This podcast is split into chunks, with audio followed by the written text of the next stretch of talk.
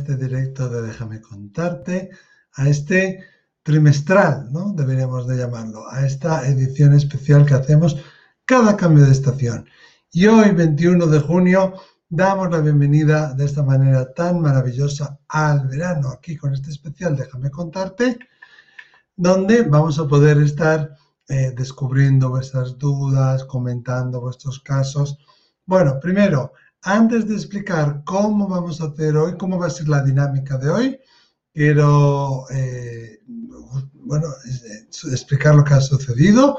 Perdón por el retraso en empezar. Lola está saliendo del trabajo, viene rauda y veloz, está teniendo algún problemilla de tráfico, pero nada, enseguida, enseguida, en nada se va a conectar y en nada vamos a poder empezar a, a resolver vuestras dudas, a resolver vuestros casos Estoy viendo que hay muchísima gente ya conectada. Tatiana, Ileana, Rosa, Aushi, Verónica, Nelilda. Estamos en dos canales de Facebook, perdón, en dos canales de YouTube. En el mío personal, Medio Miquel Izarralde, y en el Déjame Contarte, y también en mi Facebook. O sea que estamos conectándonos por diversos, diversos lugares. y bueno, os voy a explicar cómo va a ser la dinámica de hoy. Pero antes de eso, si queréis enviar vuestros casos, si queréis eh, eh, contarnos eh, vuestros casos siempre en audio o en vídeo, nunca en texto, porque los textos no los leemos, simplemente no nos llegan, pues hay una manera de hacerlo, como por WhatsApp, enviando un audio o enviando un vídeo por WhatsApp, sabiendo que al enviarlo, pues ya estás dando el permiso de que nosotros lo podamos publicar. Esto déjame contarte. Ahí está, el más 34, el 688-736631, 688-736631, más 34 si estás fuera de España. Cada miércoles, cada sábado, eh, tendremos un programa. En agosto, en veranito, haremos menos programas porque nos vamos a descansar un poquito. Pero ahí está, ahí está la, la forma habitual, la forma habitual de conectar con Déjame contarte. ¿Y cuál va a ser la dinámica de hoy? Normalmente en otros directos que hacemos ponemos nuestros casos y nosotros lo ponemos aquí y pues os contestamos. Pero hoy no. Hoy os vamos a dar una oportunidad distinta, nueva, fantástica, maravillosa, espectacular, me parece a mí, de poder participar vosotros en directo con nosotros. Eso sí, os vamos a pedir eh, que tengáis el vídeo activado, que tengáis el audio activado y eh, brevedad. Os vamos a pedir brevedad. Entonces, cuando Lola llegue, que ya os he dicho que está teniendo algunos problemas de tráfico, pero no importa porque ella viene de trabajar y eso hay que respetarlo, está ayudando a muchísima gente en su consulta médica. Pues, ¿qué haré yo? Voy a compartir un enlace, un enlace para entrar con nosotros aquí en directo. Y no sé cuántas personas son, creo que son ocho o nueve personas las que admite. Y pues aquí estaremos y, podéis estar con nosotros en directo o esta cara o esta imagen. Y es fantástico, me encanta, me encanta esta, esta iniciativa, la verdad. No sé a quién se le ocurrió, si a Lola o a mí, pero no importa porque somos un equipo maravilloso. Entonces recordar, cámara activada, audio activado, pondremos enseguida ahí el enlace, el link, y vosotros podréis entrar aquí en directo y compartir con nosotros en directo. Pero eso sí, siempre pedimos brevedad. Ya está aquí la más guapísima de todas las guapísimas, Lola, ¿qué tal? Hola, muy bien, Miquel, muy bien, fenomenal. Mirando por ahí, un bichejo, un bichejo. Un bichejo, es mi marido. está por aquí también por la casa y está escuchándonos y ahora se irá a, vernos en, en, YouTube o en Facebook, en la plataforma que elija. Muy ilusionado también, con muchas ganas. ¿Me escuchas tú, Lola, a mí? Yo te escucho, sí. ¿Tú me escuchas? A ver. ¿Me oyes? ¿Eh? ¿Lola? Sí, yo te oigo. Por un momento no, no te podía escuchar nada. Ah, no, no. ahí estaba el bichejo tuyo, tú, es un cielo. De, sí, sí, mi marido. El marido y estaba ahí haciendo, seguramente asegurándose que todo está bien. Eddie, tenemos sitio para ti también, ¿eh? Si te animas. Se, va, se, va, se va a YouTube a, ver cosas. Ah, bien, qué bueno, qué bueno. Claro, claro. Bueno, estaba explicando yo a todos nuestros seguidores, Lola, que vienes de trabajar y que has tenido un poquito más de trabajo. Y que por eso has llegado un pelín tarde, que Lola es lo más puntual que te puedes encontrar en la vida, ¿eh? Pero bueno, a veces luego con el trabajo es lo que pasa. no es fácil. Ya, es lo que pasa. Sí, sí, sí. ¿Estás preparada? Sí, claro, preparada, muy ilusionada, con muchas ganas. Todo, sí.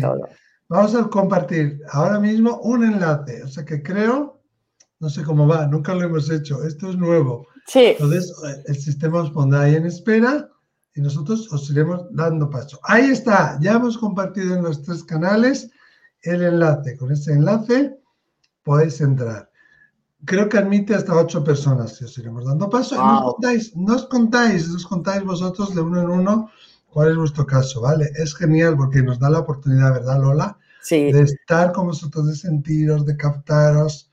De una forma bastante interactiva, ¿no? De, poder ver a la persona, que nos haga sus preguntas, que no, no sus sugerencias, sus opiniones, su experiencia. Es, es fantástico, la verdad. Las tecnologías tendrán su parte negativa, pero tiene una gran parte positiva, conectando a las personas. ¿Cómo, cómo conectan a las personas? Venga. Ya están llegándonos. Sol, que es la primera que nos llegas. Bienvenida, Sol. Hola, Sol. contarte. ¿Qué nos quieres contar?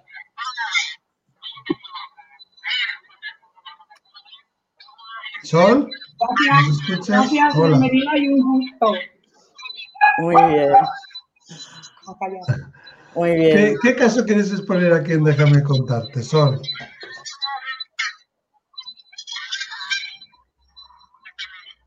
Yo creo que quiere escucharnos. Sol, creo que nos oyes con retardo, me parece, ¿no?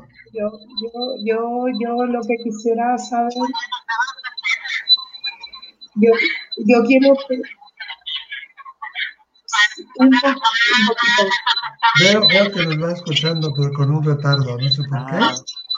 Quizás en las Islas Canarias, que a veces pasa. Hola Sol, ¿quieres contarnos algo? Hola Lola. Hola. Encantada de estar aquí, os sigo siempre y bueno, es un placer para mí. Eh, sí. Sí, sí, sigue, sigue. Nosotros te escuchamos muy bien, Sol. ¿Sí? Sí, te escuchamos muy bien. Sí. Yo lo que quiero saber. Vale, es que se escucha en diferido. Ya. Vale, yo, yo, yo tengo una pregunta. Tengo una pregunta y quisiera saber si un alma, mi pareja, mi pareja trascendió hace un año, dos meses y 14 días. Y quisiera saber si es posible para un alma reencarnar aquí en la tierra como adulto. Como adulto. Ah, te vamos a contestar fuera de antena, ¿vale? Porque se oye mucho, se oye mucho eco. ¿eh? Hay mucha interferencia. Sí. Gracias, guapísima. Bueno. Lo siento, eh, Sol. Sí, se oye como que creo que eh, igual tenía muy fuerte, muy alto puesto el, el audio, ¿no? Entonces entra se hace como, como una.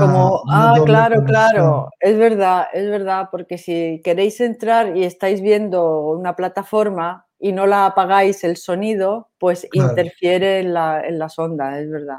Claro, primero que lo sentimos mucho en el alma, que dice que hace poco que ha perdido a su pareja, ¿no? Hace año y ocho meses. Bueno, lleva los días contados, ¿eh? O sea, fíjate el, el, duelo que está pasando y sufriendo esta, esta mujer, ¿no? Sí, que cuenta los días. Ya, pero la pregunta que ha hecho es si un alma puede reencarnar ya en un adulto, si lo he entendido bien, ¿no? Sí, yo he entendido eso también. Pero claro, si el adulto tiene ya ha, nacido con, su espíritu, ¿cómo, ¿qué hace? ¿Desplaza al espíritu que está en ese cuerpo y, entra en ese cuerpo o comparten ese cuerpo? ¿Una especie de posesión? ¿Eh? Creo que ella se refería a algo así, ¿no? Si ya tú eres un adulto, si un alma puede volver a reencarnar. Hombre, desde mi punto de vista y desde mi experiencia, le diría que no, ¿no? Que un alma entra, está asignado al bebé o el bebé. Primero, el bebé está asignado a la madre bastante antes que se quede embarazada, a veces años antes.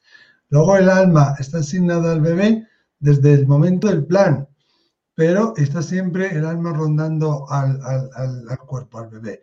Y entra y sale, entra y sale, ya digamos que en el momento de, de nacer o, en, incluso los últimos días ya entra. Pero es habitual que mientras eres niño el alma entra y salga, a veces por eso vemos a los niños que están en Babia, decimos, ¿no? Como en su mundo, y que les cueste como venir a esta tierra porque tienen mucha facilidad de, salir de su cuerpo, ¿no?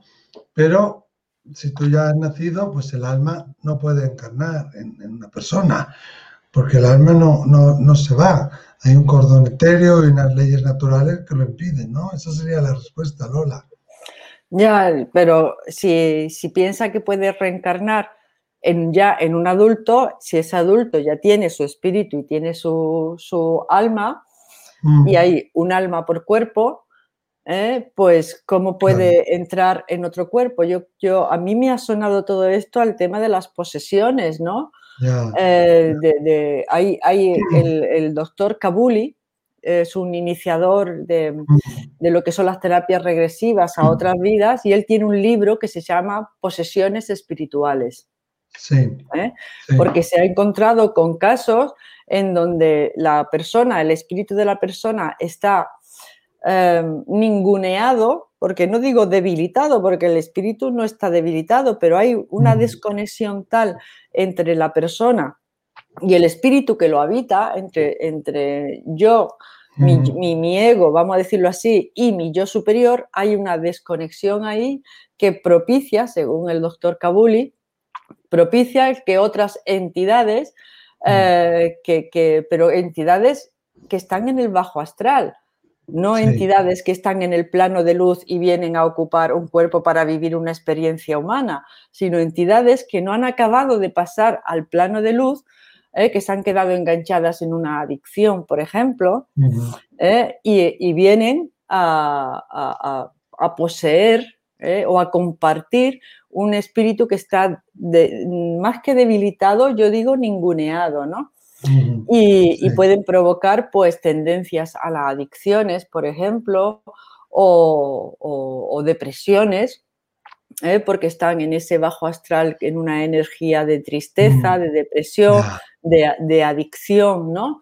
¿Eh? Y a través de ese cuerpo, sin haber pasado al plano de luz, a través de ese cuerpo, pues pues se están viviendo de nuevo la, adicción que, le sigue anclando a este plano. ¿no? emociones pesadas y las adicciones pueden debilitar tu aura, que es tu escudo natural.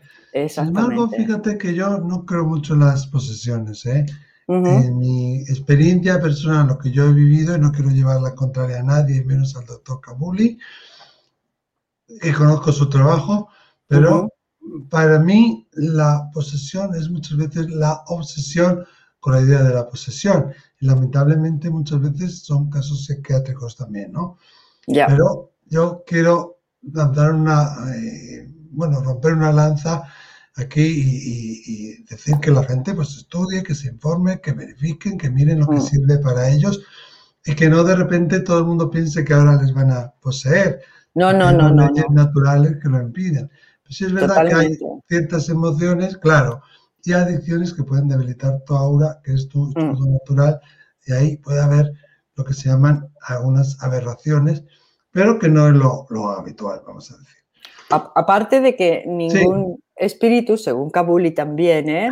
porque yo soy más partidaria de lo que tú dices, eh, ningún espíritu puede estar viviendo dentro de tu cuerpo sin tu permiso. Ahí está, esa es la clave. Sin tu permiso, no. o sea, que tú no das permiso a que ninguna entidad eh, entre eh, o se aproveche de tu energía ¿eh? y tú lo decretas y ninguna entidad puede, porque está el libre albedrío y tú no, no, no, lo vas a permitir, ¿no? Claro. Pero, lo, ¿eh? pero lo que es reencarnar, reencarnar es empezar desde una nueva encarnación, desde una nueva vida, desde un bebé, ¿no? y empiezas, si reencarnas en un adulto, pues ya estamos Mm, hablando de otro tipo de cosas. El adulto ya tiene su, alma, ¿no? Cada ser mm, vivo que nace, cada niño que nace viene con su alma y con su espíritu particular y peculiar. Muy bien. Eh, eh, desde luego una pregunta que, nunca nos la habían hecho, ¿eh? Es bastante novedosa. Interesante también porque ahora hay muchas corrientes en terapia regresiva sobre todo y ya he escuchado a varios y a varios médicos, ¿eh? la, doctora María Isabel Eraso, que también trabaja con, terapia regresiva, en, el último libro que ha escrito, que se llama Los que nos poseen, ¿eh?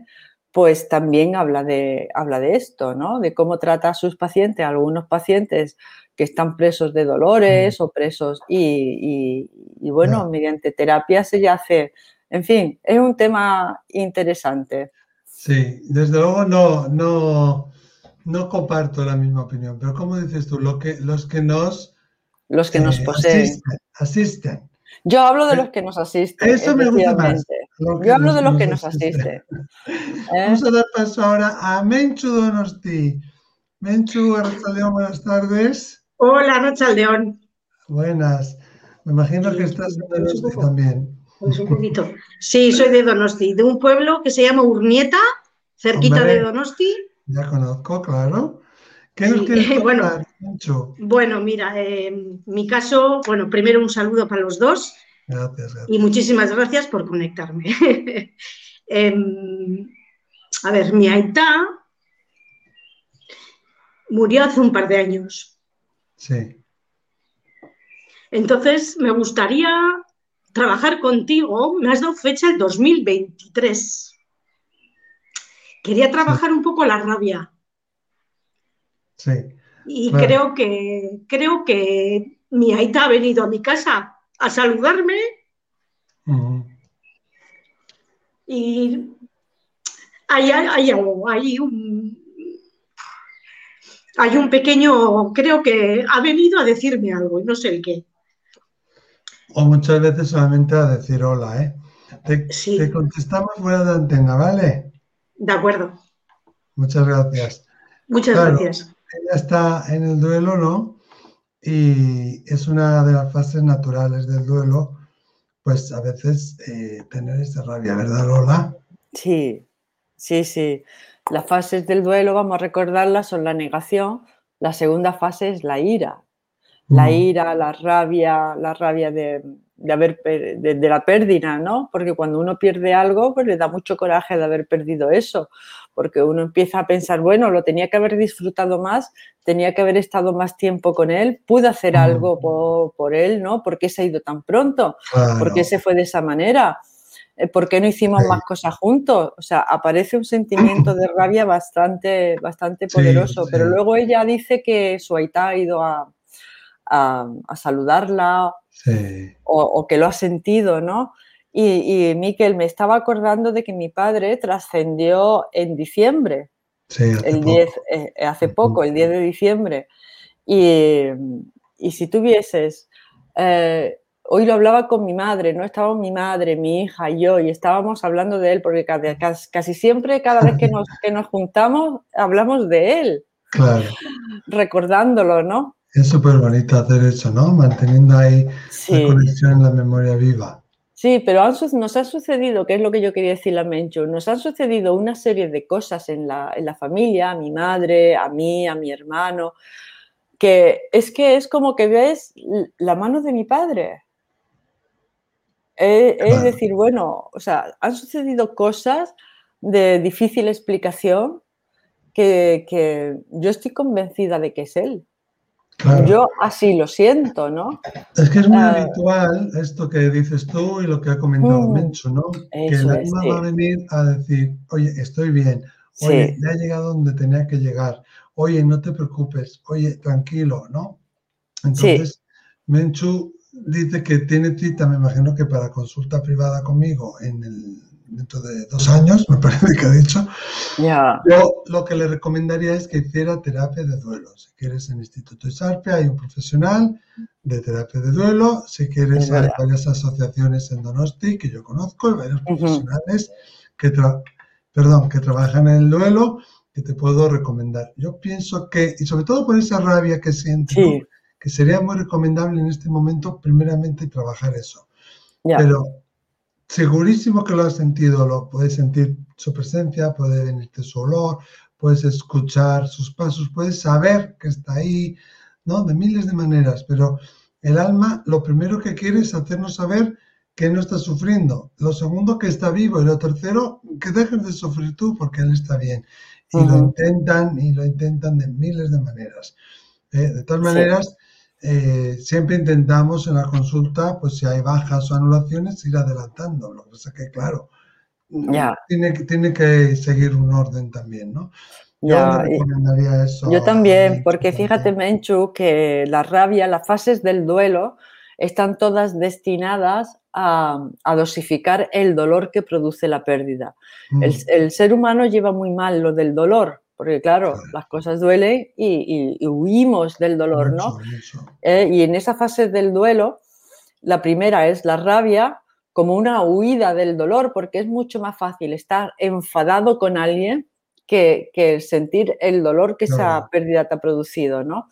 Después de la fase de la ira, pues eh, según autores, bueno, pues aparece la, la negociación, en fin, pero después de esa fase viene la tristeza. Cuando una persona empieza a sentirse ya triste, se permite, se permite llorar, que es como permitirse sentir el dolor de la pérdida, ya Sí, la claro. siguiente fase es la aceptación, porque ay. todos esos son mecanismos de defensa que, que nos vamos montando en nuestra psique para evitar sentir Sí. el dolor de golpe que, que te puede, que te puede dar un, en fin, eh, que te puede hacer sentir bastante, bastante mal, ¿no? Entonces, mm, hay veces que me llegan los pacientes y me dicen, mi madre está deprimida, ¿eh? o mi hermano está deprimido por, por el- por- por el duelo, ¿no? Y luego hablando con él te das cuenta que no es una depresión, es la fase de la tristeza.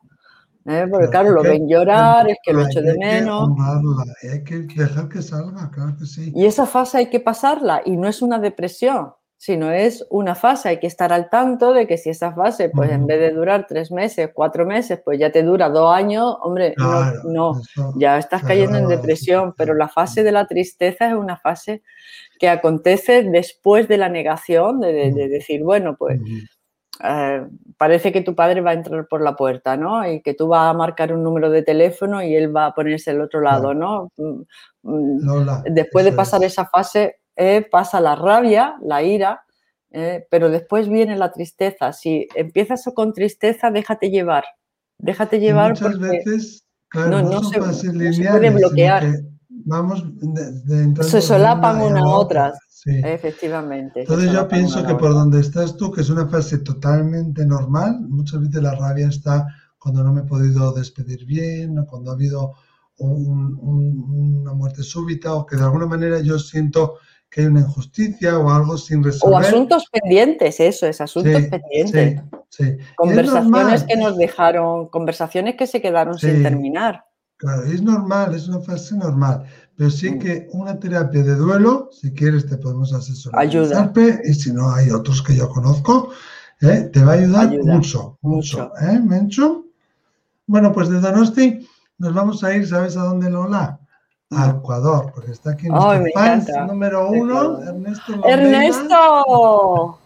¡Hola! súper activo en todas las redes, en Sí. Spotify, en Hola, Facebook, en Ernesto. YouTube, en, en todo. Los oficios espirituales, en todo, en todo. ¿Qué tal estás? Qué alegría. Reciban un saludo enorme, enorme, enorme, enorme de aquí hasta allá. Qué bacán. Gracias, gracias. Realmente. Wow. Wow. Yo, yo decía también, consulta contigo, Michael, eh, finales de año o ahora en, en Colombia, ¿no? Eso, en octubre voy a Sí. estar en Colombia, del Ahí 3 estoy anotado. al 10, me parece. O sea que bueno, te queda más cerca Colombia que, San Sebastián. Bueno, ¿qué nos quieres contar, Ernesto? Eh, Michael, eh, por preguntarte, eh, ¿este tipo de preguntas que se pueden hacer acá son más personales o más abiertas? Porque tengo algunas y no quiero salir. Sí, más generales, generales para que puedan ayudar a todo el mundo, ¿no? Chévere. Bueno, en ese sentido, mira, hace unos tres meses me ocurrió un tema. un día viernes estuve hablando con el guardia del edificio donde vivo y de pronto empecé a, visualizarle detrás del, Señor una presencia que aparentemente fue de su abuelita, después un señor que resultó ser su amigo, un amigo que había fallecido, y obviamente la abuelita que había fallecido. Eso ocurrió más o menos a la semana que tuvimos el live en, eh, del servicio espiritual mensual. Yo me quería así, pero wow, yo en mi vida, o sea, lindo, o sea, chéverísimo, pero ¿cómo así? Y por acá era el, el tatatán, o sea, ¿qué, dice la, abuelita? Pude visualizar cómo el amigo le golpeaba, le daba unas palmaditas en la espalda y le hacía así. Entonces le digo, mira, tu amigo te quiere decir que no tomes. Y este señor se quedó así, pero peor que yo, o sea, realmente estaba totalmente admirado. Le digo, ¿tú tomas? Me dice, sí, yo tomo. Le digo, bueno, dice que no tomes. Y bueno, esa era la una. Yo nunca he tratado de, ver más allá, pero me encanta. Tuve, Lola, tú sabes lo que pasó hace tanto tiempo con, con mis esposas, es, un duelo que todavía no lo, no lo resuelvo. Y ahí es la segunda pregunta que no es tan personal, si quiero hacerla un poco más para que todos nos, nos ayudemos. Y es que mm, en mi caso quedó el, eh, quedan muchas cosas por resolver. Y cuando eso pasa con un espíritu, Em, es como cuando alguien le debe algo a alguien, posiblemente desde el otro lado ya no se, ya no sea lo mismo, o cómo, o, cómo ocurre, cosas a nivel espiritual, cosas a nivel mental, físico, etcétera. Eh, ¿Qué nos podrías decir de eso, Michael y Lolo? O sea, sin querer personalizar tanto la, Vale, te contestamos por fuera, ¿vale? Muchas gracias. Felicitaciones por todo. Qué bien haberte conocido personalmente. Gracias, gracias. Hasta luego. Bueno, es la maravilla que os conocemos, conocemos vuestros nombres. Sí. Estáis aquí que sois súper activos, ¿eh? Pero eh, ahora os ponemos cara. Bueno, primero, ¿por dónde vamos a empezar? ¿no? Primero, que vio esa mujer, ese hombre detrás de su de su, del guardia de seguridad del edificio donde trabaja, y justo después del oficio espiritual mensual de ACE, de ACE, que solemos hacer a veces online, a veces presencial.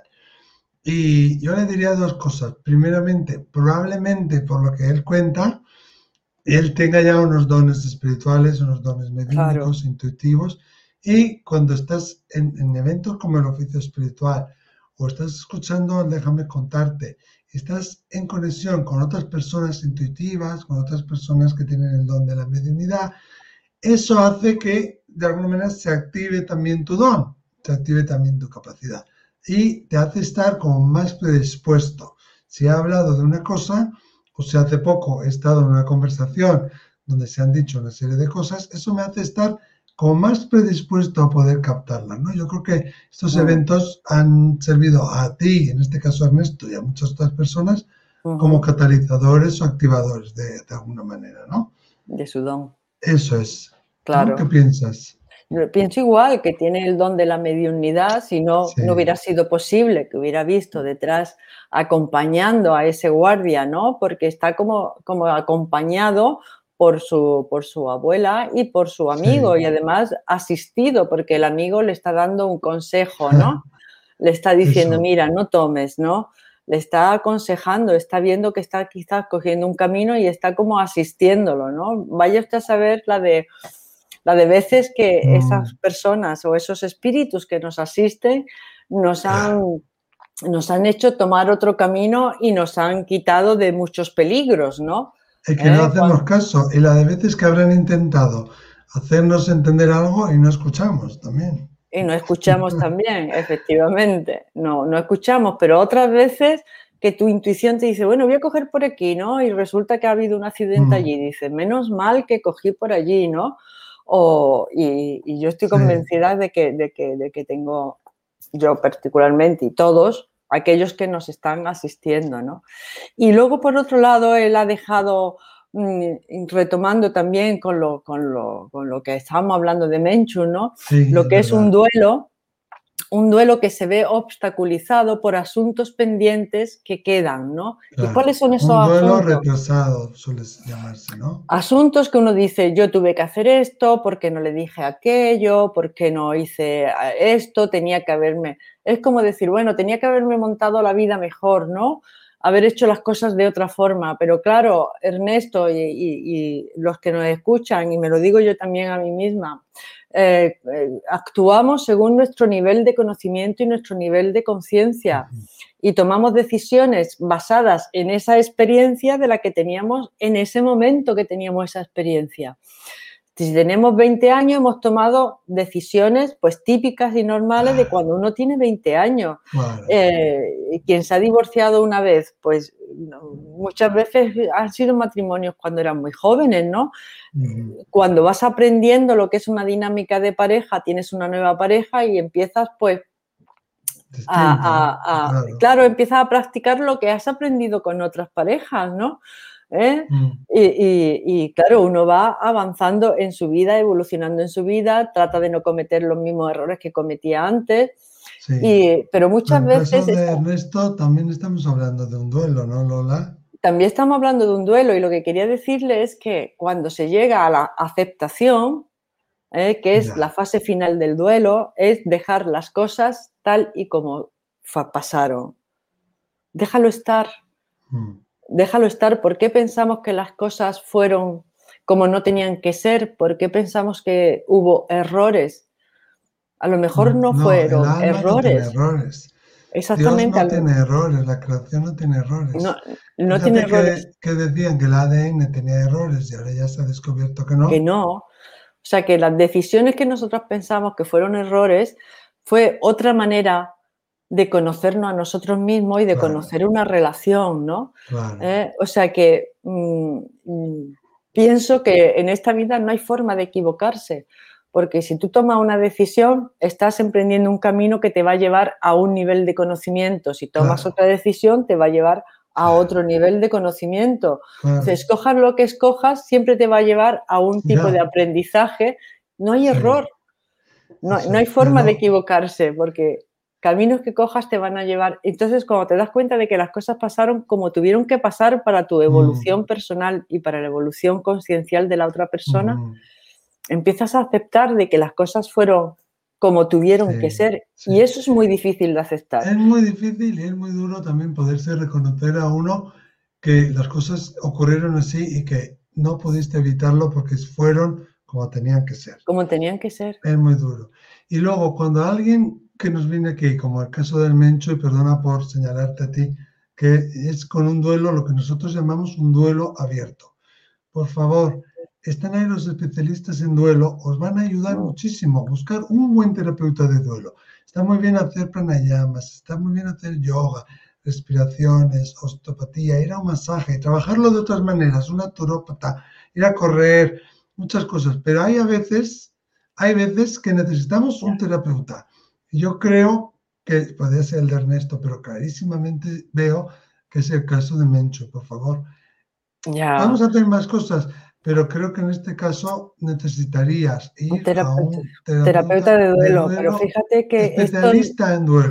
en duelo es que está es, un- es una figura muy desconocida en la sociedad, Muy, muy. muy, Pensamos que, bueno, pues si hago yoga, pues también lo estoy trabajando. No, el yoga te va a ayudar en otras cosas, pero un buen terapeuta de duelo, sobre todo alguien que ha vivido un duelo y lo tiene trabajado, te va a ayudar muchísimo. Yo creo que lo necesitas. Pues sí, y además vamos a, a intentar desde aquí, ¿verdad, Miquel? El promocionar y el promover la figura del terapeuta de duelo. Es muy importante. Es, un, es, como quien quiere perder kilos y no sabe que existe un dietista. Y entonces, bueno, pues lees, lees, por aquí una cosa, una vecina te dice otra y, estás un poco perdido, ¿no? Eh, y, esta figura del terapeuta de duelo es muy desconocida y en todas las ciudades hay asociaciones que se dedican al duelo y tienen sus terapeutas de duelo. ¿Eh? pero y, si no se deja ahí a, tu ser, ¿no? Y, ahí hay personas que hay por asociaciones, hay cosas. Exactamente. ¿eh? Yo en el caso de Menchu pienso que ella no está para ir a un grupo de duelo, sino más bien para un individual. ¿Eh? De verdad, si confías en nosotros, sigue nuestro consejo, creo que te va, te va a ir bien. Vamos ahora a dar la bienvenida a Patricia. Patricia, ¿qué tal? Hola, Patricia. ¿Dónde estás, Patricia? En Alicante. Qué besito nos dan, muchas gracias. muchas gracias a vosotros. Me hace mucha ilusión saludaros. Igualmente. Y nosotros también. Claro que sí. ¿Qué nos quieres contar? ¿Cuál es tu, cuestión, tu, pregunta? Vale. Pues yo quería preguntaros acerca de la capacidad de los niños de, contactar o de ver o de sentir las presencias de los espíritus, porque yo tuve una experiencia eh, al poco de fallecer mi madre, eh, en la habitación donde ella dormía, eh, mi hijo tenía tres añitos y se quedó mirando a un punto en la pared sonriendo y fue al día siguiente o así de morir. Y cuando yo le pude explicar, porque mi hijo acaba de cumplir tres años, la abuelita ya no está, ya no la vas a ver, en fin. Eh, yo llorando, ay, yo, pero hijo, ya no vas a ver a la abuela. Mi hijo, ¿sabéis lo que me dijo? ¿Qué? sin llorar nada, me miró y me dijo, mamá, no llores, ya volverá, pues me dijo, eh, ya volverán a hacer. Mi hijo tenía tres, años y no, no sabía apenas hablar. Y me dijo con estas palabras, mamá, no llores que ya volverán a ya. Yo creo que eso ya te contesta también a tu pregunta, ¿no, Patricia? Sí. Te contestamos fuera de la antena, ¿vale? Vale. Gracias. Un besito. Oye, mira, me, está dando, el sol aquí, voy a, voy a bajar un poquito. que tiene sol, pero yo aquí tengo una tormenta que vamos, que está diluviando. Pero mira, me está dando el sol en los ojos. Un momentito. Sí.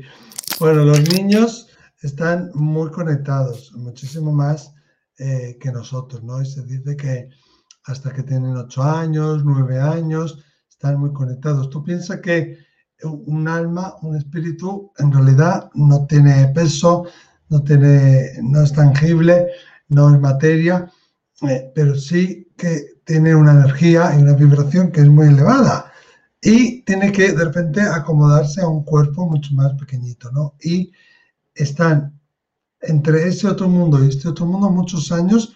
Se habla de 8 o 9 años, que es cuando realmente el condicionamiento social, les puede empezar a afectar, pero yo creo que puede ser hasta más. Yo creo que ya la propia pregunta de Patricia eh, mm. ya, ya, ya lo responde. ¿no? Y hay una terapia, la terapia IQ, que hace poco que lo estamos haciendo nosotros y hay en más lugares también, puede ser IKU o ICU, donde a los niños se les eh, vendan los ojos y se trabaja esta técnica también en adultos, pero es genial para los niños para que sigan desarrollando sus dones. Muy interesante. Muy interesante. Eh, y, los niños, particularmente creo que las almas que están encarnando ahora vienen con un bagaje espiritual altísimo. ¿eh? Se van a venir eh, nuevos tiempos y esta nueva humanidad necesita de almas de mucha evolución y esas almas de mucha evolución han decidido también venir a ayudar a esta nueva humanidad que se está gestando entre todos, ¿no? Y vienen niños que los llamas índigo o los puedes llamar como quieras, pero lo que quiere decir que tienen una evolución espiritual, son almas muy evolucionadas y que mm. empiezan a hablar de una manera mm, muy abierta sobre estos temas. ¿eh? Recuerdo una, una, una amiga que me dijo, quiere mi prima venía a preguntarte algo y es que resulta que el, el nieto había empezado a hablarle a la abuela pues de las vidas pasadas que habían tenido antes. Qué bueno. Decía, abuela, cuando nosotros nos conocíamos antes, y decía la abuela, ¿cómo que cuando nosotros nos conocíamos antes? ¿Pero de qué estás hablando?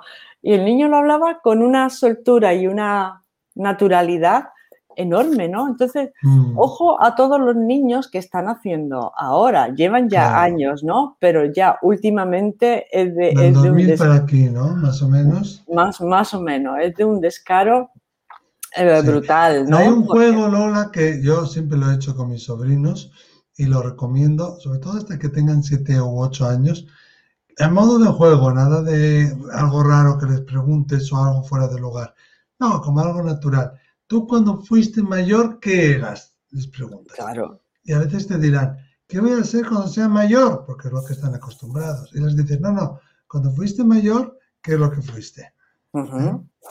Sí, sí. Bueno, Bueno. y ya hay muchos casos de niños que recuerdan su encarnación. El, el doctor Kenneth Ring fue un pediatra que tiene Ujú. recogido muchísimos casos de reencarnación y en Estados Unidos hay una asociación Claro. que se dedica a todos estos niños que recuerdan vidas pasadas ¿eh? porque están muy evolucionados. Pero no es- extrañéis que los niños empiecen a hablaros desde el punto de vista espiritual. Escuchar a los niños que están naciendo ahora, escuchar a los nietos, ¿eh? porque os pueden dar Tienen una lecciones. Sí. Vienen con grandes lecciones, efectivamente. Sí. Sí, Vamos a dar paso ahora a María. María, ¿qué te ¡Hola, devuelves? María! Hola. Que- Seguimos el orden de entrada, ¿eh? Que veis que está aquí, que me aparece a mí.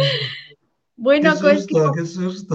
es que como es la primera vez, pues no pensaba, yo estaba ahí y digo, bueno, yo escucho. ¿Dónde estás tú, María? Yo estoy en el corazón de La Mancha, en Ciudad Real. Ah, La tierra de. Bueno, pues mm, yo creo que más que pregunta, lo que quiero mostrar a, a Lola y a Miquel es un agradecimiento profundo. Os he visto muy poquito porque digamos que me he incorporado últimamente a toda esta aventura, a este viaje maravilloso y quería dar un, un testimonio quizá de esperanza para todas esas personas como alguna compañera que ha estado hablando que están pasando el duelo y demás. Sí. Entonces, si a ellas les sirve, pues, pues bueno. Em, yo hace cuestión de unos meses creo que hubiese firmado para irme con él y sin embargo estoy ahora, eh, hace solamente el sábado hizo un año y he pasado un proceso de acompañamiento al duelo que me ha ayudado muchísimo, muchísimo. Eh, creo que es fundamental porque si no es complicado salir de, de donde estamos.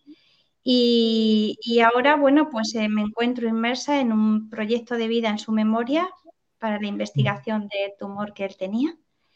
Y, y sobre todo hay una cosa que me está sorprendiendo mucho y es que yo que era, eh, no sé si anti todas estas cosas, no sé si es que nunca me he visto en esta tesitura que me encuentro ahora, pero bueno, como que no prestaba demasiada atención. Y sin embargo, no sé cómo canalizar todo lo que sucede porque incluso cuando os estaba escuchando ahora, justo un segundo antes de que me dierais paso, han pasado por delante de mi cara, como habitualmente sucede últimamente, dos plumitas blancas. O sea, eso podría eh, contar pues desde la luciérnaga, perdón, luciérnaga no, libélula en la ventana durante un buen rato puesta. Eh, eh, bueno, ya lo de las tecnologías, pues impresionante. Yo a, a Miquel le he escuchado alguna vez decir que interactúan mucho con las tecnologías. Sí. Y sobre todo una cosa muy, muy importante es haberle perdido todo el miedo a la muerte. O sea, yo he sido una persona muy, muy miedosa. He sido una niña que incluso de adolescente creo que me tenían que acompañar todas a casa y luego se iban cada una a su casa. Y sin embargo no tengo miedo absolutamente de nada. Eh, Miquel, te diré que yo soy una de esas que te ha pedido cita y yo soy para el 2022. Así que bueno, no está mal, no está mal. Pero de momento creo que te voy a tener de profe en el curso. Ah, qué bueno, qué bueno. Sí, el módulo que vamos a empezar. Así que nada, solamente agradecer que, que hagáis esto que hacéis por, por todos nosotros, que es maravilloso y que nos hace sentirnos acompañados y sobre todo con unas ganas de, tremendas de vivir lo que en otro momento hubiera sido muy, muy diferente. Muy importante este testimonio que no cae en saco roto, ¿eh? María, muchísimas gracias. Gracias. Muchísimas gracias, María. Eh. La verdad que testimonios como este nos dicen, Lola, la importancia de realmente saber que hay un más allá, de saber cómo es el más allá, de saberlo con raciocinio, no con, con, historias que escuchamos por ahí, que muchas veces no tienen ninguna lógica, y también del proceso de duelo que ha hecho ella, del proceso tan sanador del duelo, ¿no? Ya. Y lo he visto mucho, lo he visto muchas veces. Y de darte cuenta cómo una pérdida, cómo el enfrentarte con la muerte de un ser querido, te introduce de lleno en el mundo espiritual. Sí. ¿Eh? Cómo ahí te abre. Bien, si lo haces bien. Si lo haces bien, si lo haces bien, empiezas a un reconocimiento de uno mismo, el reconocimiento de la esencia de lo que somos, cómo mm. vivir la vida desde ese punto de vista. ¿eh? Como dice ella, hasta hace, si me lo dice hace un tiempo, yo me hubiera ido con él, ¿no? Eh, la vida los acaba. Miedos que ella tenía, que ha los miedos. superar, el miedo a la muerte que se supera, se, se integra es. esa otra parte con naturalidad en la vida. Es que, es que realmente es sanador. Cuando nos preguntan por qué creer en el más allá, o por qué aprender sobre mediunidad, o por qué hacer esto. Bueno, pues vemos aquí el testimonio de, de la María, persona. ¿no? Claro, Sí. y además, si ahora le preguntáramos a María, pues ya se ha ido, pero si le preguntáramos, es que ese camino que ha emprendido ella es el más importante que se pueda eh, emprender en la vida, porque te hace vivir la vida, vivir la experiencia, pero desde una perspectiva que no es material. Ya da, Claro. da- importa un poco te compras un vestido que sea más caro o de marca, aunque no sea de marca. Es que esas cosas empiezan a dejar de importar. Es verdad. Y empiezan a importar eh, el adentramiento en, en la esencia de lo que somos, en esa parte nuestra que no, que, que- que dura una vida, que pasa otra vida, que pasa otra vida, que pasa otra Mm, vida. mm. Cómo nos encontramos con, lo- con las otras personas y son otros espíritus encarnados Claro. viviendo, viviendo esta experiencia humana. Y muchas veces pasa ¿eh? que yo pienso que esto puede ser un mensajillo, María, que te mando, que a veces nos ocurren cosas en la vida que son parte de nuestra misión de alma, para que las Eso es. aprendamos, para que las integramos, integremos, para que las vivamos y después podamos ayudar a otras personas ajenas a nuestra familia, a nuestro núcleo cercano, que están pasando por lo mismo. Efectivamente, efectivamente. Y si te das cuenta, María se la ve con, con ganas de vivir la vida de esta encarnación que le ha tocado vivir. ¿Eh? O sea, cómo enfrentar a la muerte te hace que vivas más intensamente la vida. Esto parece una paradoja, pero no lo es. No, no, no. Yo No, conozco no, no lo es. muchísimo esto y personas que tenían depresión a raíz de la muerte de un hijo y de la terapia de duelo han podido integrar el duelo y superar la depresión. Fíjate, lo sanador, lo maravilloso que es. Vamos a seguir, que no nos va a dar sino tiempo. Norma, Norma, ¿dónde estás tú? Norma, Norma, que te hemos pillado haciendo algo. Hola. Tienes que activar el audio, Norma, ¿eh? Que lo has desactivado tú. Tienes que activar el audio. El audio. ¿Ya me escuchan? Ahora, Ya, ahora, ya. ahora. Ahora ¿Dónde escuchamos. estás, Norma? Ay, es que no pensé que me fuera a tocar. Dije, "Mm, en la vida, hombre. 20 mil gentes allá. ¿Cuándo me va a tocar? Ahora. mexicana, ¿no? Mexicana. Ahora te toca. Hola, guapa. Hola, hermosa. Hola. Yo soy de México. De Sí. México. Sí. Un beso para los Sí, mexicanos. sí, eso, Sí, sí, sí. Y para allá, ¿Qué para España cuentas? también. Eso, ¿qué nos Fíjate que- preciosa? Que yo creo que el Cosmos me dijo ahora sí, a ver, saca todas tus ideas.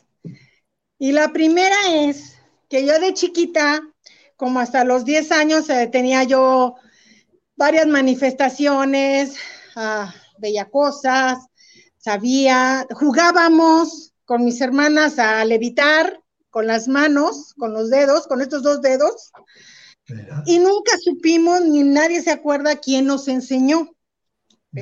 Mi mamá tenía dotes, o sea, veía como que era medium. Obviamente, ninguna travesura se le pasó, ¿verdad? O sea, sabía perfectamente quién la había hecho. Así que, bueno, pues para mí era cosa muy natural, pero con el tiempo, pues se me olvidó. Mi mamá, que tenía esas cosas, pues yo le seguía mucho la corriente, yo sí lo creía, y muere. Cuando ella murió, eh, nosotros habíamos hecho una promesa que la primera que se muriera tenía que regresar para decirnos cómo era ya.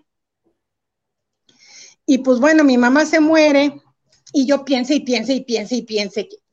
Y un día, en sueño, se me aparece mi mamá muy molesta, así como diciendo, ¿qué carajos quieres? Estoy ocupada.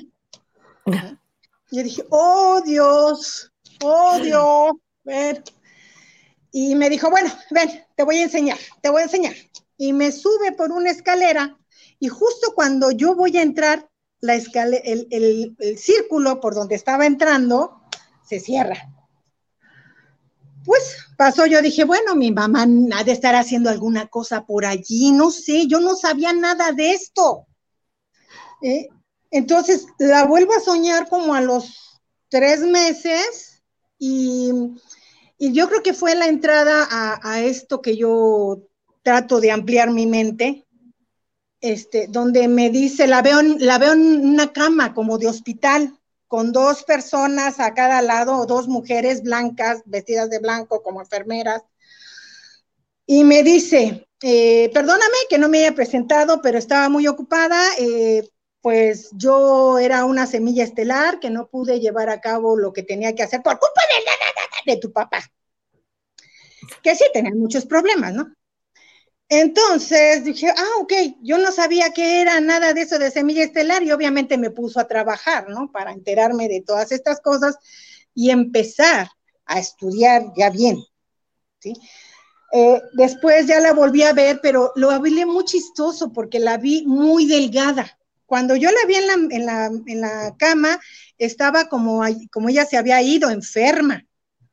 Y después de ese tiempo eh, la vi, pero la vi en una ensoñación, ya no la soñé, ¿sí?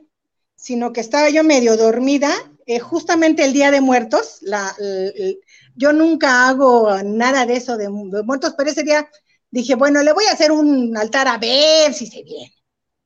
Y justo la vi ahí. La vi que se me se apareció, la vi de frente, pero muy delgada, como cuando tenía, no sé, como 30 años. Este, y pasó, yo dije, bueno, mi mamá yo creo que sí se estaba componiendo allá de todas las cosas que tenía y poco a poco empecé a, a saber de que sí, realmente, como dice Miquel, pues tienen que quitarse todas esas cosas negativas que traen, pero se muere mi papá. Y ahí viene el problema, porque mi papá pues era una persona muy desconfiada, no confiaba en nadie, bueno, ni en sus hijas. Y bueno, se, se va dejando muchos problemas. Este, y yo lo soñé, que venía y me decía que tenía yo que ayudar a alguien, que no era santo de nuestra devoción, ¿verdad? Pero bueno, Ah, yo esa vez le dije que, pues, que no, que cada quien tenía que arreglárselas como pudiera aquí, pues se supone que para eso son los contratos y cosas por el estilo. Pero finalmente, pues ya le acabamos de ayudar a la señora.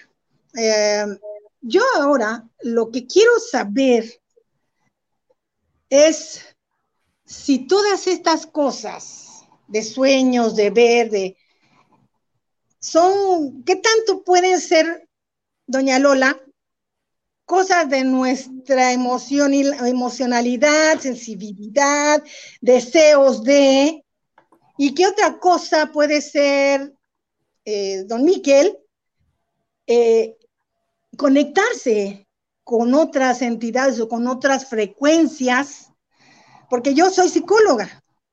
Y obviamente, así como que me peleo, ¿no? De repente, así como que. O sea, yo tengo un conocimiento así que dice que esas cosas no pueden ser, que son producto de la psicosis, de la esquizofrenia, de los deseos, de, del inconsciente, del X. Pero hay otra que me dice, sí existe, sí puede ser, sí te estás conectando. Entonces, esa es, esa es, mi, esa es mi duda. ¿No? Yo, yo la soñé porque era mi deseo interno. Pues sí, sí era un deseo, pero, pero yo también quería saber otras cosas que yo no sabía. Porque además, pues también me, me, he soñado muchas cosas medio raras. O sea, yo me soñé alguna vez cosa chistosa, no en este cuerpo, sino en otro. Yo era un soldado francés, algo así, que iba, pero, pero como cucaracha flameada porque le iban a aventar una bomba y soñé que me moría. Y sentí el dolor de la muerte, el miedo que te sientes aquí porque sabes que estás en peligro. Y de repente ver una granada que se te va directo y ching, nada, la nada, que está suspendido, suspendido en la nada. Y después de eso ves un círculo así de luz, de luz, de luz, de luz, que sale, sale, sale, sales y rájale, ya naciste. Y lo peor de todo, pues es que está bien, bien difícil y bien doloroso nacer. Yo creo que está más, más difícil que morir, yo no sé, no me he muerto, pero bueno, como me morí esa vez, pues no sentí tanto. Como nací, sí sentí mucho. Y entonces así como que está mi cabeza, ¿dónde está el centro de esto. Y me encanta por eso verlos a ustedes dos, porque está la psicología, la psiquiatría contra el misticismo, me fascina. Gracias, gracias. Bueno, Norma, te contestamos Norma. de antena también, ¿vale? Besito, Norma. Bye. Gracias, un beso. Bueno. Bueno, lo que Norma está planteando es lo que nosotros llevamos mm. planteando, pero ella lo ha planteado bastante claramente, ¿no? Nosotros tenemos un cuerpo, tenemos un, cuerpo emocional, que son nuestras emociones, eh, tenemos un inconsciente, ¿eh? pero tenemos también un espíritu. ¿eh? O sea que hasta ahora la psicología explora el inconsciente. Mm. ¿Eh? Eh, ese inconsciente en donde hay un amasijo de recuerdos, de trauma, de deseos, de pulsiones, mm, de, ¿eh? y, que es, y que es el que teje los sueños por la noche, ¿no? Y el responsable de que soñemos por la noche es ese inconsciente que no está erradicado en ningún sitio del cerebro, pero que está ahí, ¿no? Y está muy conectado con nuestro mundo emocional.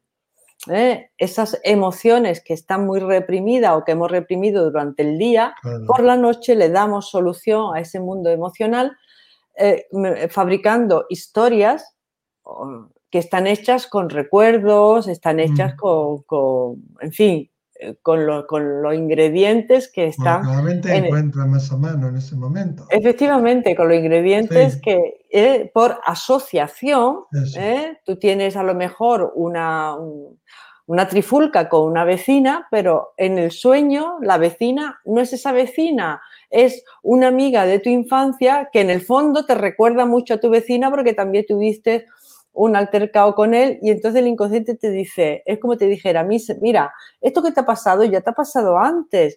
Esta mm. chica es igual que la chica aquella, ¿no? Porque hace ese tipo de asociaciones, ¿no? Por eso para interpretar los sueños hay que hacer asociaciones. Mm. He soñado con un árbol, eh, yo qué sé, con un eucalipto. Bueno, ¿y qué te sugiere el eucalipto, no? Y empiezan así es como se empiezan a interpretar los sueños, con asociación. Pero nos olvidamos en esta psicología de Freud, freudiana, basada en el inconsciente, ¿eh? se queda muy en esta tierra, muy en este plano. ¿eh? Y no olvidamos de que tenemos un aspecto espiritual que también está interactuando con nosotros. No es decir, yo tengo un arma inmortal que cuando muera pues irá al cielo. Bueno, parece una cosa estática que está ahora mismo atrapada, que no interacciona conmigo, que no interacciona con mi inconsciente y que está aquello, pues cada uno manga por hombro, ¿no? Cada uno por su lado. Esto no es así. Esto no, es así. ¿eh? Cuando conectamos con nuestro ser espiritual, y, eso lo dicen los budistas, que, que, tratan de llegar a la iluminación, que es esa, es el reconocer el ser espiritual que llevamos dentro, porque el ser emocional lo tenemos ya muy claro, que somos una emoción.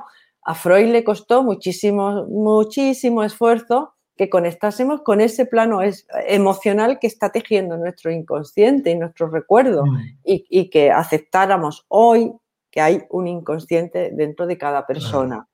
¿eh? Que, muchas hay veces... corrientes también dentro de la psicología. ¿eh? Y hay nuevas corrientes no hablan pero, de pero, pero hablan de cosas, bueno, de lo que se llama transpersonal, claro, la psicología transpersonal, de decir, bueno, yo aparte de ser un ser animal racional con una mente y emocional, tengo una parte espiritual que me conecta, además que me conecta con los otros, que puedo, puedo descorrer el velo que cuando vengo aquí me aparece que no recuerdo quién soy, no recuerdo esta parte espiritual, quién es mi alma, empezar a preguntarse en realidad quién soy yo, quién soy yo de verdad. Y esa parte espiritual está interaccionando con nosotros. Podemos obviarla, ningunearla, podemos eh, negarla, decir que no existe, no, yo no tengo, aquí todo es el cuerpo y ya está. Pero aún así sigue interaccionando con nosotros. Y lo mismo que mi espíritu está interaccionando conmigo misma, también interacciona con, el, con los otros. Claro. Eh, ah, claro. ¿Qué, te voy a decir a ti, Miquel, si tú estás viendo espíritus? Porque eres capaz de verlos. ¿eh? Y, mira, yo creo que el, hombre necesita esas tres cosas para, poder, para poder entenderse. Es lo que yo pienso, Norma. No sé si me he explicado bien. Además, si cogemos la palabra psicología, hablamos de psicos más logos, el estudio de la mente o el estudio del alma, según el estudio del alma. Entonces ahí ya nos dice todo, ¿no? Lo que pasa es que la psicología ha intentado ser una ciencia tanto, tan duramente que se la respete como ciencia, como la medicina y otras, que a veces hemos perdido un poquito eh, el, origen, la razón de ser de la psicología. Y no está reñido ser psicólogo con ser medio, con ser intuitivo, tener claro que herramientas, claro. Claro que no. Yo, en el caso de Norma, veo que la primera, quizá la de la escalera, sí puede ser, al menos en parte, como un deseo de ella, ¿no? De, ver a su madre, que ella quería ser, quería tener la presencia de la madre. Pero luego nos ha narrado otras muchas experiencias que para mí son un encuentro clarísimo con el mundo de los espíritus. Su mm. madre cuando le está con las dos enfermeras mostrando, su padre que le pide ayuda para alguien que a ellas no les gustaba mucho, pero es que en el cielo, en el otro lado, no se juzga a las personas como aquí en la tierra, ¿no? Y luego ha tenido vivencias de vidas pasadas, vivencias de nacimiento. Claro que sí, ha recordado vidas pasadas. Y claro que sí. Has tenido esas vivencias, esas experiencias. Y sí, nacer es mucho más duro que morir. Morir es un instante, morir es una respiración, como quedarse dormido. Nacer y encima venir a un, a un cuerpo que no habla, que no se comunica, que depende de todos, para todo y que es vulnerable, no es tan fácil a veces para el alma, ¿eh? No es tan fácil. No, no es tan fácil, no. Pero fíjate, Miquel, que lo mismo que a principios del siglo XX eh, Freud empezó a hablar del inconsciente y cómo reconocer al inconsciente y cuáles eran las vías para decir, bueno, esto pertenece a mi mundo inconsciente, que ahora ya todo el mundo como que lo sabe, los actos fallidos, los sueños, los lapsos lingües, todo eso ya lo tenemos manejado. Cómo las manifestaciones del espíritu no sabemos muy bien qué, qué, características tienen para decir, no, esto pertenece al mundo intelectual. ¿eh? Mm. Yo puedo decir, esto pertenece a mi mundo emocional, esto pertenece a mi mundo del inconsciente. Pero el, dar esas pautas, eso nos lo han preguntado muchísimo en el canal, ¿no? ¿Cómo reconocer que un sueño es una manifestación de un espíritu? Eso lo estamos aprendiendo ahora, ¿no? Sí, sí. Es muy buena pregunta, porque los sueños que no son sueños, que son encuentros con el mundo espiritual, son mucho más tangibles, son mucho más palpables. Cuando te toca, te toca. Cuando tú abrazas, abrazas su presencia, su olor, su voz, todo, todo, todo, todo está eh, eh, mucho más presente y es mucho más nítido y contundente. Y hay una cosa que ha dicho enorme que se extrañaba ella, de que estaba delgada su madre, cuando tenía 30 años. Claro, porque el espíritu se manifiesta en la forma en las que más cómodos estaban ellos, ¿no? Y después esa sensación no se desvanece como en un sueño que puede desvanecerse a las horas, al día, a los días, sino que perdura semanas, meses, y perdura tan latente, tan palpable como el primer día, ¿no? Sí, y, esa emoción de tranquilidad, de eh, sosiego, eso, es. eso, lo hemos dicho muchas veces. Estos mm, tipos de sueños, cuando son manifestaciones, son las claves porque te deja una sensación de paz, de tranquilidad, de verla, de verla bien. Cuando tú la estabas viendo allí con esas dos enfermeras, me estaba acordando de la mm. película de Chico Javier, No Solar, ¿no? Nuestro hogar. Cómo este también se ve allí eh, que otras veces lo hemos hablado, como nuestros guías y los que nos asisten están, mm, porque cuando pasamos de aquí al otro lado, nuestra energía está muy desgastadas. Es que esto es un campo de batalla. Tú dijiste una vez, estoy muy de acuerdo Lola, que hay que ser valientes para venir aquí a esta tierra en este momento. En este momento. Bueno, vete a otro, yo creo que siempre, pero bueno, en este momento. Bueno, en, la conquista del oeste también. De, también, ¿eh? eh yo conozco una mujer que fue una de las primeras familias que eran alemanes, holandeses, ingleses, que abrieron el oeste de Canadá.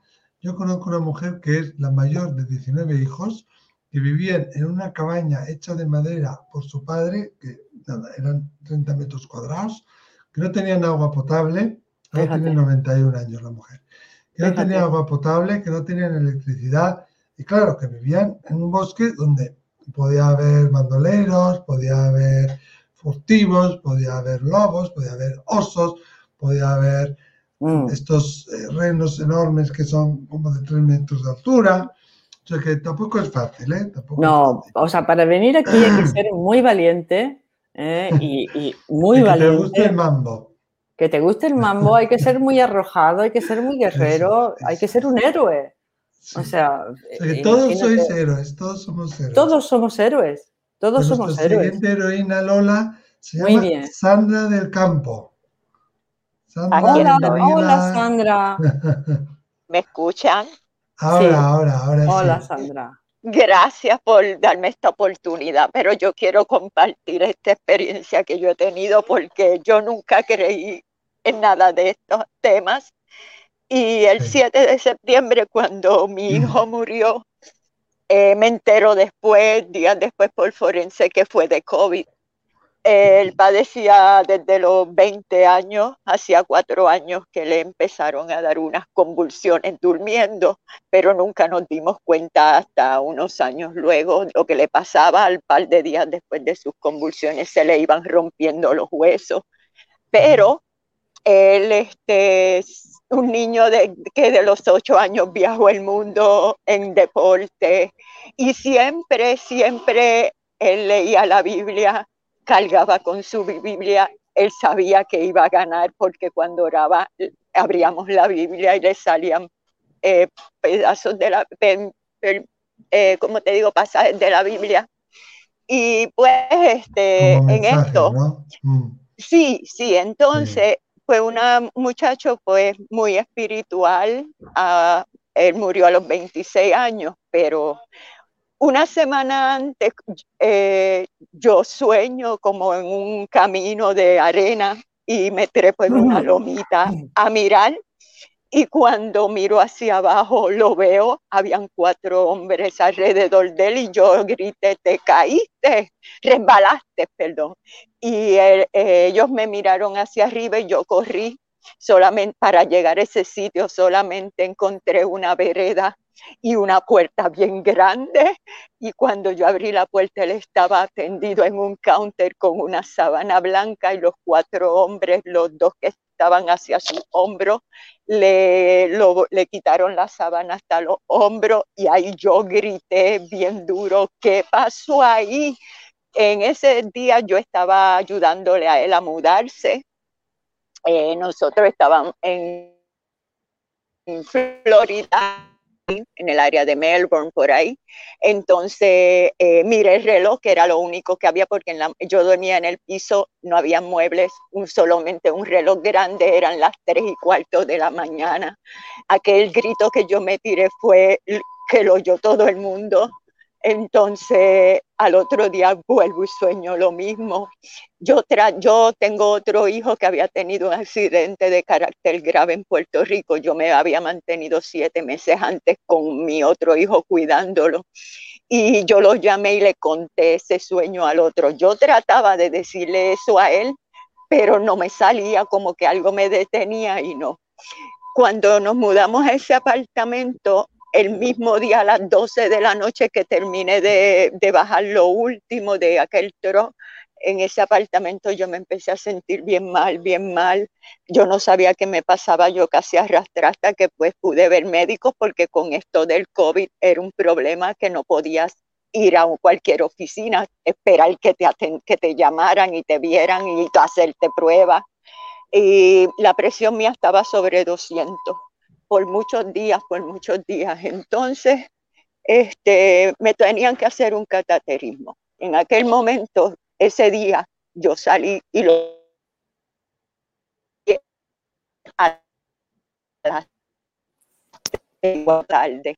Él estaba soñando, yo le dije, es la puerta abierta, yo me tengo que ir, eh, por lo menos ciérrala. Y me fui. Empecé a tirarle mensajes porque quería transferirle un dinero para que comprara frutas porque él se metió a una, una estricta dieta, él empezó a estudiar nutrición en deporte. Él era gimnasta, tú sabes, este, y él este, trabajaba en gimnasio. Y él este, se metió a una dieta de solamente salmón, frutas y vegetales y le tiré 60 dólares en lo que yo regresaba para después salir a hacer otra compra más grande de alimentos. Y él no me respondió nunca. Entonces, pues a, al otro, a los dos días, al día 8 a las 11 y pico de la noche, um, trataron de conseguirnos porque no se reportaba. Y cuando a mí me llaman para preguntarme, yo corrí, llamamos al 911 cuando llegamos ya nunca más pude verlo porque estaba la, abarrotado de policías y no pude nunca entrar. El trauma todavía que estoy pasando porque yo me quedé en la calle, a mí nunca más me, me dejaron entrar a aquel apartamento en lo que mi esposo viraba de Virginia, mis hermanos, uno en Virginia, en Puerto Rico, yo me vi sin cartera, sin nada bueno. Este, ponen en el, después nos llaman, nos dicen que fue que dio positivo a COVID, pero ponen la hora, solamente 24 horas de haberlo encontrado, ¿verdad? De haberlo, de haberlo encontrado. Pero mira, este, ahí empieza todo este cuento cuando llamo, yo viví un año en California y yo no quería que él se quedara solo. Él conocía a un muchacho de Puerto Rico que se hicieron bien amigos. Yo le ofrecí un cuarto para que no se quedara solo. Bueno, este, ellos hicieron hermano. Mi hijo meditaba mucho y le encantaba hacer yoga en la playa, ver el amanecer. En dos ocasiones, él haciendo yoga, recibe mensajes de que él iba a tener un encuentro con Dios, que él iba a hacer un encuentro bien fuerte y que todo iba a cambiar, que el 2020 iba a ser un año bien fuerte él no nunca me mencionó esto. Cuando sucede esto con mi hijo, que yo llamo a su amigo, él llega donde mí, me empieza a enterar de todos estos sucesos. Entonces yo, no me digas esto, y me dijo, sí, y mira esta foto que yo le tiré en su segunda meditación, que estuvo como más de 20 minutos en un pie con sus manos hacia arriba, que eso fue el segundo mensaje Cuando yo veo esa foto en la nube, en su mano, en su mano derecha aparece un 7 bien grande. Entonces, cuando nunca más pude sacar sus cosas, solamente esperar tres meses que sacaran las cosas del apartamento, las iban a poner afuera en la calle y que yo las recogiera. A mí me interesaban sus pinturas porque él era eh, artista gráfico, él pintaba, él este, y yo quería sus pinturas y sus libros porque todos sus libros eran hermosos. Este, entonces eh, busco su bulto de trabajo y cuando veo su agenda empieza el 2 de enero del 2020, que antes del 29 de mayo tenía que haberse graduado de nutrición en deporte y haber sacado su certificado de personal training. Sabes que lo cumplió y lo hizo y ese mismo día 29 a él corriendo en la carretera cayó un rayo de frente a él, él cogió el corrientazo, eh, con la suerte, ¿verdad?, de que no hubo gotas de agua, ¿verdad? Porque si no hubiera sido más fuerte, venía un carro, un muchacho se paró, lo ayudó y lo montó en el carro y dijo, sal de todo esto porque el poste se cayó y todo. Él me llamó de por la noche temblando a, contarme eso. Bueno, entonces, pues muere el 7 de septiembre y eh, ese día yo sé que yo no me había enterado, ¿verdad?, de lo que había pasado porque yo me encontraba pues en el hospital yo sentí a las 10 y 35 la cama que se meneó de un lado fuerte. Y yo decía, bueno, habrá, habrá habido un temblor o algo, pero un menión, pero después lo sentí detrás de mí, pero no sabía nada, lo dejé pasar. Entonces, pues cuando sucede todo esto, que ya yo me había enterado, un día me, casi yo nunca pude dormir como en cuatro meses, pero cogí un sueño pues porque estaba medicada y todo, sé que me levanté al amanecer y veo que algo blanco se desprendió del lado mío, pero en ese momento yo dije, ¿será Francis? Pero no creía porque es que yo no creía nada de esto. Después de semanas que empiezo a calmarme un poquito, empiezo a buscar más que YouTube, YouTube, YouTube y los encuentro ustedes y yo empiezo a leer, a buscar información de todo, este, de, de Marilyn Rosner a través de, de, usted, Michael. Yo compré el libro de usted, yo ahí empiezo en esta búsqueda, yo leí forense, yo leí todo y yo empiezo a recibir información. Yo sé a qué hora él murió, yo sé cómo él murió, este, porque yo pedí eh, la única funeraria que había disponible que me lo podía enseñar 20 minutos por, por cristal. Yo pagué, yo llegué hasta allí porque yo quería una, verlo y yo sabía si le habían dado convulsiones. Y este, empiezo yo a recibir este, cosas. Cuando lo van a enseñar en la funeraria, pues su papá vino de Puerto Rico y nos ubican todos en el mismo cuarto, en, en, el mismo hotel, porque nunca más pudimos entrar a ese apartamento se levanta el papá y por la mañana y cuando estamos para el café abajo, me dice, mira, te tengo que contar algo, pero la persona, tú sabes, yo sé que él no me mintió ni nada, me dice, sabes que anoche me menearon la cama bien duro. Cuando yo abro los ojos, yo vi a Francis, me quedé mudo, estoy todavía hasta temblando, sí, yo lo vi que estaba temblando y la voz entrecortada y, me, y él le dijo, bendición, paz, y entonces el papá le dice, ¿están bien? Y él riéndose, riéndose. Y entonces el papá le dijo, pues vete a descansar. Y él se fue. Eh, mi esposo, pues que su papá desde lo que él tiene los cuatro años, este, lo sueña y aparecí que en la cama eh, del mismo eh, modo que estaba mi esposo, pero mirándose de frente a frente hablaron y le dice, sé que todavía estás surfeando y síguelo y haciendo tus ejercicios. Cuando él me lo cuenta, mi esposo sí que no creía en nadie, no leía ni la Biblia. Desde esa sí que cree. Entonces, eh, su amigo me llama en diciembre a las 5 de la mañana, no me llamó, me tiró un mensaje, eh, eh, te tengo que llamar. Y yo le dije, estoy despierta, llama. Cuando me llama me dice, sabes que yo estaba despierto aquí, yo he visto a Francis y no podía menearme, yo no podía hablar, yo me quedé tieso. Él se reía, estaba feliz, bien feliz, hasta que yo como que pude hablarle y le pregunté, Francis, ¿estás bien? Y él no le contestó, sino riéndose. Y él le preguntó, ¿cómo es eso allá arriba? Y él se rió y le dijo, hay muchas cosas que se nos está permitido contestar, pero la verdad se sabe cuando estés, cuando se llega acá arriba y todo vuelve a empezar. En esto yo me enojo porque todo el mundo recibía mensajes y yo no, y yo no, yo lo preguntaba hasta en los chats que yo quería saber de él entonces. Cuando me dan sus cenizas, yo quería ir a esa playa donde él meditaba. Cuando vamos cogiendo el puente, yo como que veo bien grande en el, en el cielo, decía un yes. Y yo decía, no, yo no puedo estar loca. Entonces cuando pongo las cenizas y me siento dos horas allí, este, todas las dos horas mi esposo y el amigo que nos llevó a esa playa se fueron a caminar y todo el esas dos horas en el cielo lo que yo veía era mom, love you, mom, love you. Y cuando ellos llegaron, eso se desapareció y yo nunca lo comenté porque yo decía no, porque me recluyen, porque van a decir que yo estoy malo, estoy psicótica, yo no, no puedo decir nada de esto. Hasta que yo llegué a Puerto Rico a llevar sus cenizas y me siento con mi hermana y me dice, Sandra, yo te creo, sí, Sandra, tú no estás loca.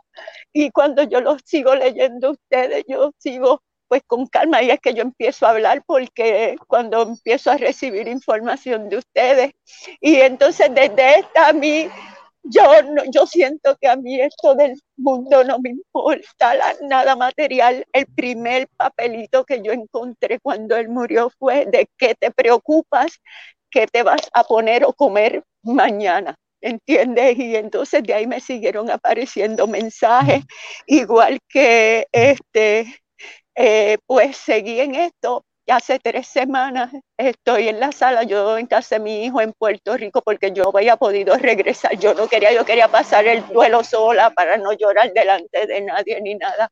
Solamente una foto de él, eh, flores y siempre hablando y leyendo la Biblia, viendo videos de ustedes.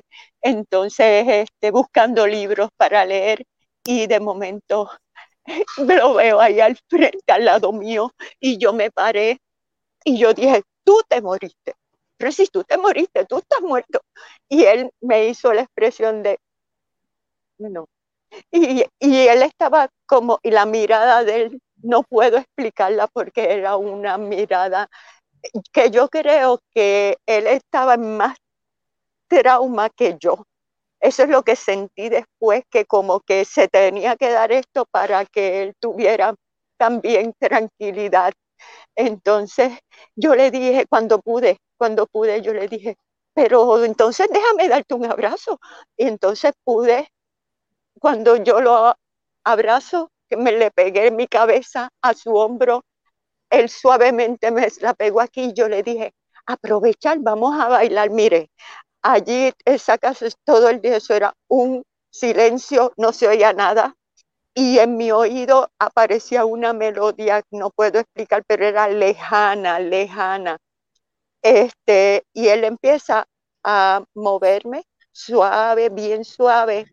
Y yo como que miro detrás de sus hombros, yo veía como que había más personas, pero no, o sea, veo como siluetas, pero no podía ver caras ni nada. Pero yo estaba tan enfocada en ese meneo y ese abrazo que cuando lo voy a mirar, ya no estaba y entonces cuando yo no lo veo, yo empecé a brincar en la sala, a brincar. Gracias, gracias Dios, gracias Jesús, tú me lo concediste, gracias. ¿Qué yo hago? Espérate, déjame buscar la sábana, yo me voy a acostar a dormir porque yo tengo que seguir esto, si esto es un sueño, yo no sé, pero yo estoy despierta, yo me pellizcaba y todo.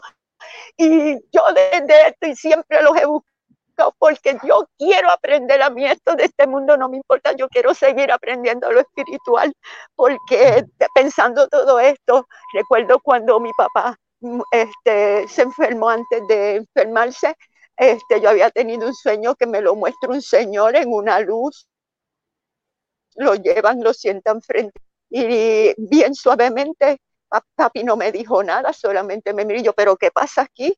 El Señor salió y se lo, le dice, don Cristóbal, este, es tiempo ya.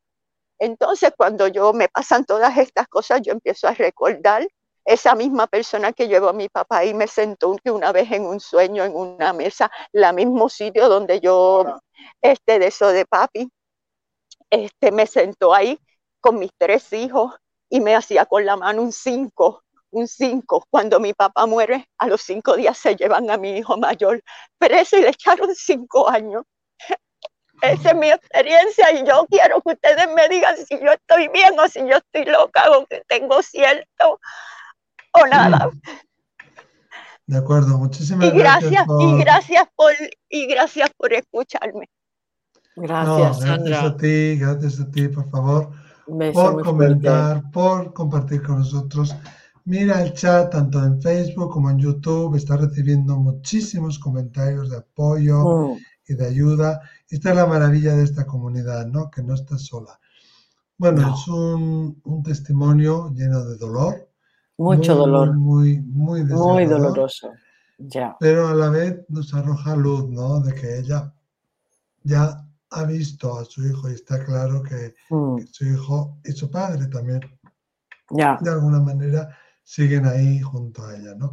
Yo te digo te diría, Sandra, y creo que está de acuerdo conmigo, Lola, ella nos, nos dirá ahora, que no estás sola, para empezar, pero que no estás loca, que esas percepciones que tienes de, que es, además son bastante habituales, ¿verdad, Lola? Bastante comunes en las manifestaciones del espíritu, que se hacen notar, que sientes su peso, que sientes su presencia, que te mm. toca, que sientes como un aire que va a pasar, que sientes como su, nombre eh, o tu nombre, o en este caso el yes, o mama, I love you, escrito en el cielo. Eso se llama manifestaciones del espíritu. Y eh, eh, ya el que te pongan yes o mama, I love you es mucho. Fíjate, tú incluso has recibido esa maravilla de abrazo y de, baile con él, ¿no? Entonces, es normal pensar, porque a veces nos han inculcado de que esto eh, es una patología y que eso son ideaciones, ensoñaciones, paranoias, pero no, ahora como decíamos antes, estamos en una nueva era y tenemos que decir contundentemente que es verdad, no todos los sueños, no todas las manifestaciones son espíritus, pero en este caso yo diría que sí son espíritus, que sí es tu hijo y que no, no estás loca. No, no, yo lo que la veo es rota por el dolor. Sí, sí ¿Eh? Entonces, cuando tiene algún tipo de manifestación que viene su hijo a poner la cabeza o, o ella siente cómo, cómo, está su hijo en esa mm. presencia, le aumenta el dolor. Claro le aumenta el dolor, el dolor de la pérdida, ¿no? Yo Entonces... lo estaba diciendo con dolor, pero al decirlo también yo sentía, ¿eh? que quizá me equivoque, ella estaba liberándose también, ¿no? Hombre, ella se ha liberado ahora mismo, ha contado todo esto en un foro que afortunadamente puede contarlo. ¿eh? Porque a lo mejor vas a otro tipo de sitio y, ella misma dice, no, no voy a contar esto porque van a decir que estoy trastocada, ¿no? ha encontrado aquí en esta familia, en esta comunidad, un sitio en donde ella ha podido expresarse sin sentirse juzgada. Esa es nuestra labor, ¿eh? Última. Esa es nuestra labor, esa es nuestra labor, el darle voz a estas personas que están teniendo este tipo de experiencias, que ellas mismas se dicen a sí mismas, esto no me puede estar sucediendo, ¿eh? porque si lo digo me van a tachar de loca, sin embargo a mí esta sensación me pasa, me sucede, pero, pero no me puede estar sucediendo, a lo mejor es que se me está yendo la cabeza. ¿Vosotros imagináis ese sufrimiento interno? Esa lucha interna que tiene que tener, aparte del dolor de la pérdida, la lucha interna mm, consigo misma. El miedo, el miedo, ¿no? Porque y el miedo, cuando tú tienes una manifestación y, y de repente te rindes a esa manifestación, como que vienen más que le, que le siguen a esa, ¿no? Y, el miedo de, de, que vengan más y, ella misma dice, no, no puede ser, y los va rechazando, porque tienen miedo como de, de que eso no sea real y que le, tachen de, de, loca, interna. Incluso, incluso, ella misma puede, mm. eh, piensa, tiene miedo a estar perdiendo la razón. ¿Eh? El decir lo otro me tachan de loca, pero es que ella a mí me dice me ah. estaré volviendo loca. Ese es el miedo, el miedo real, ¿no? Entonces, de hecho, está medicada, ¿no? Medicada, imagino que por la ansiedad que, una pérdida de este tipo te, puede causar, ¿no? Una madre la deja devastada totalmente. Yo también la veo en pleno duelo. ¿Eh? A, esta, madre, yo también le recomendaría lo de las terapias de duelo, porque Los, que, los terapeutas de duelo están muy acostumbrados a escuchar estas cosas, muy acostumbrados. Y te van a ¿eh? ayudar mucho, ¿eh?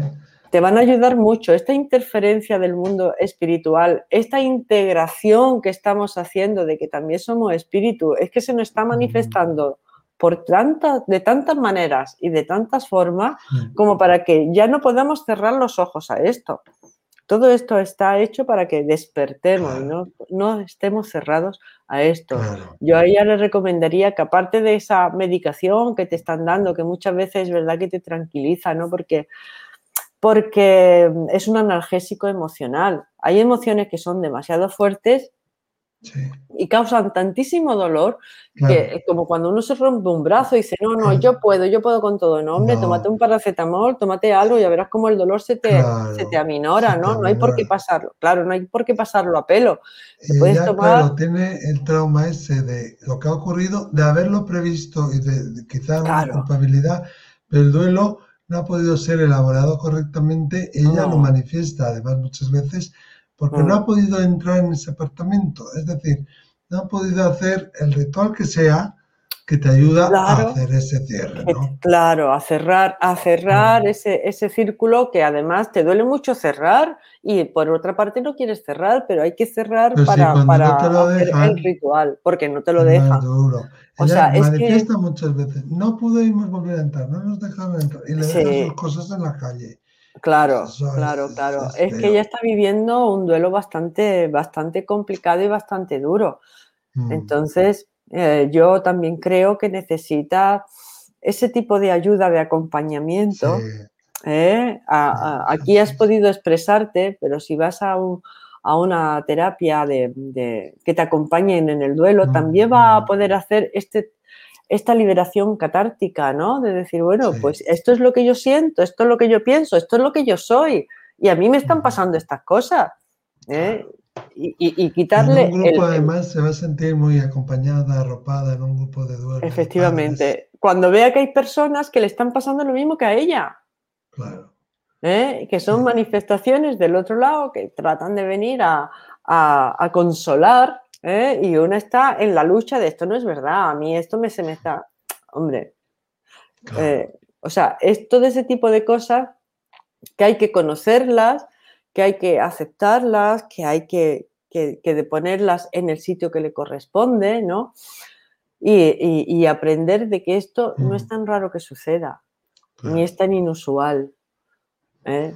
Ni es tan inusual. Hay muchos condicionantes de trauma, de dolor, de, dolor. cerrar, de sentirse culpable, de sentirse rechazada. Pero hay mucho trabajo que hacer ahí, hay un poquito de trabajo que hacer. ¿eh? sí, sí. Pero también la hermosura de que tu hijo ha manifestado en el cielo y ha venido a bailar contigo. Y a bailar contigo. Es fantástico. Eh, como que la vida es un mm. baile. Eso es, eso es. En fin, como decía un amigo mío, la vida son dos días y uno es nublado, o sea que vamos a aprovechar el día de hoy que hace sol. ¿eh? Aprovechemos el momento. Quería daros las gracias a todos. Lamentablemente se nos ha pasado el tiempo, no tenemos capacidad Pero volando. de poner. Sí, sí, hora y 33 minutos. No tenemos capacidad de poner más casos. Os, quiero, os quiero agradecer enormemente vuestra generosidad, el venir aquí, contactar con nosotros, que salgáis aquí con, dando la cara, ¿eh? contándonos y compartiendo con vuestras, o haciendo preguntas. La verdad que, nos sentimos muy honrados y, de lo que habéis hecho y de todo el apoyo que estáis dando. Fíjate ahí, querida amiga, que tienes muchísimos, muchísimos comentarios de apoyo también muchos, en, los comentarios. Me ha gustado mucho esta dinámica, Lola. a mí también me ha gustado mucho. Sí. yo, yo creo que deberíamos de volverlo a hacer. Es muy fresco. Pueden entrar las personas directamente, contar lo, que, lo, que, lo que piensan, lo que sienten, lo que... Es que me ha encantado, la verdad, me ha encantado. Es como un déjame contarte, pero en vez de estar con el audio de voz que luego lo colocamos, es en el aquí y el ahora. Eso es. Esto es el eso aquí y el ahora. Me ha Y es muy encantado. enriquecedor. Sois muy Sí, generosos, sois muy maravillosos. Muy. Perdón a todos los que no nos dio tiempo de poneros, pero habrá más ocasiones, seguro. que Pero sí. queremos hacerlo más a menudo, ¿verdad, Miquel? Sí, no una vez por muchísimo. solsticio, sino No, más a hay que menudo. hacerlo más, hay que hacerlo más, porque me ha encantado. Nada, que el miércoles estamos aquí ya con el Déjame contarte, como siempre, a las 9 de la mañana, y después el sábado. Y ya estamos en veranito, o sea que también disfrutar, descansar. ¿eh? Y hasta el siguiente, déjame contarte. Un besito a todos. Un besito a Un besito todos. a ti, Lola. Adiós. Gracias.